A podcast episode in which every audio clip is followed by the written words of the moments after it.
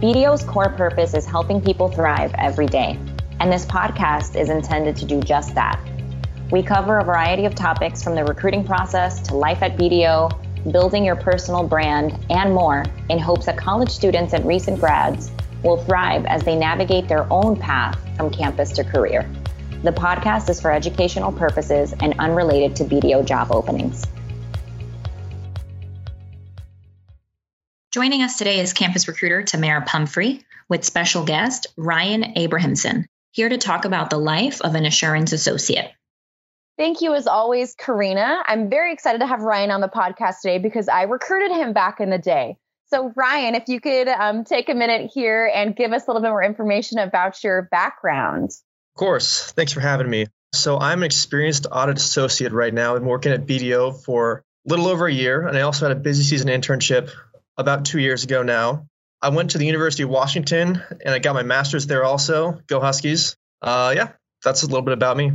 Awesome. All right. So you're an experienced audit associate right now. So can you tell our listeners a little bit more about what a typical day is like for you? Well, that's a little bit of a tough question because there really is no typical day in audit. One day you may be working in the office or now working at home alone all day long. The other day you may be at a client site working with the client so there's a lot of variety day to day.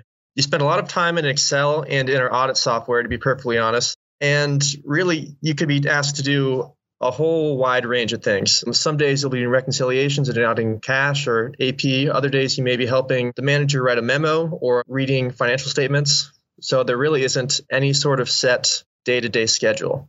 Let alone how often you're probably rolling off to new clients, right? So is there a range of how much time you spend on each client?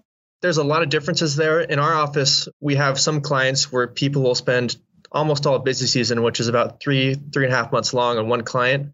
Whereas I spend usually about two to four weeks on a client, but some people also have new clients every single week. It really just depends on your niche, your service line, and the clients that are assigned to you, really. Yeah. And I will say, as an associate and even as an intern, we do try and give you as much variety as possible when it comes to those industries. So hopefully you are getting exposure to, you know, quite a bit as you're as you're progressing through busy season and the rest of the year too. But I agree. Lots of variety as a former auditor. I could not agree more. Lots of variety changes, but that's what keeps it exciting.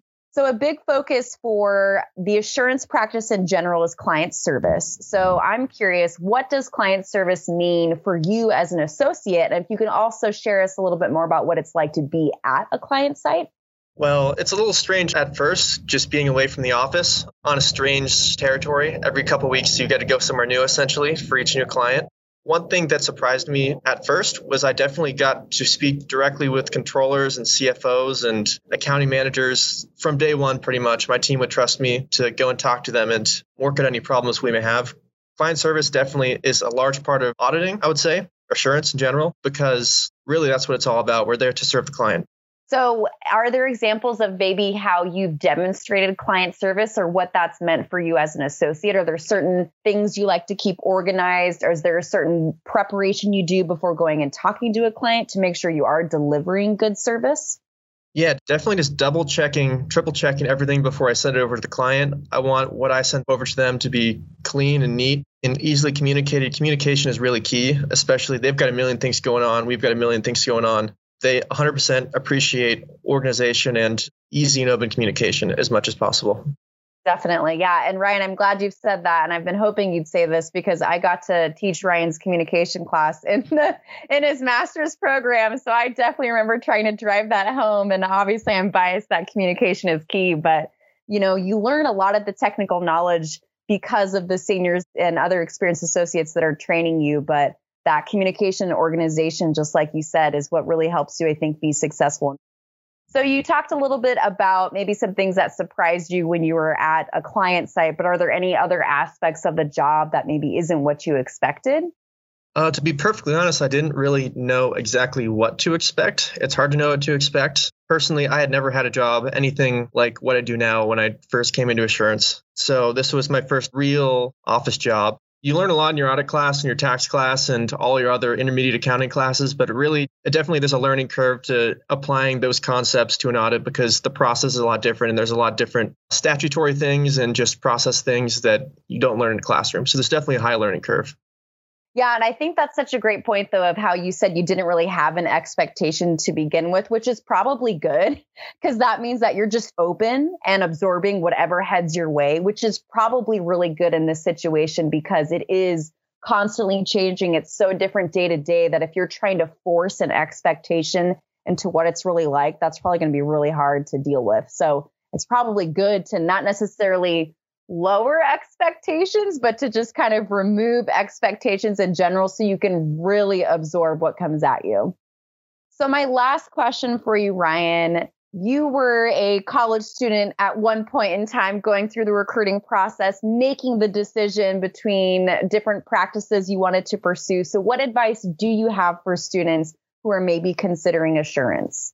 I would definitely say just try to keep an open mind as much as possible. I was lucky enough to have family members who've worked in audit, have been controllers and in the industry. So I, I knew pretty early on that I wanted to do assurance rather than tax. But a lot of people aren't sure. My advice would just be make sure to talk to as many people as possible in the industry, get a feel for the different personality types that might succeed in each place, the different types of things you're interested in. Other general advice, I would say, just make sure get your CPA exams done early, pay attention in your classes because it does definitely pay dividends later on, and just have an open mind because you're going to be learning a lot. The most important thing is just to have a good attitude about it.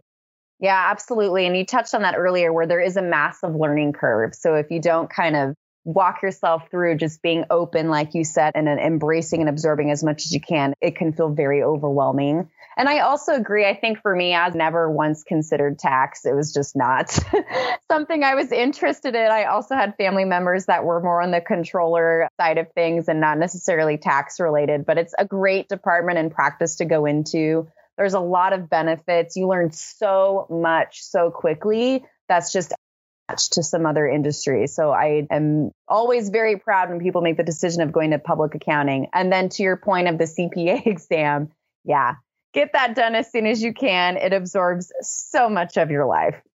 All right, Ryan. Well, thank you so much for joining us today. Yeah, thank you for having me. Thanks for tuning in. Be sure to subscribe to the podcast Students Who Know on iTunes or Spotify. You don't want to miss out. And for more information on careers at BDO, go to our website, www.bdo.com slash careers, and follow hashtag BDO Intern Life on your favorite social channels.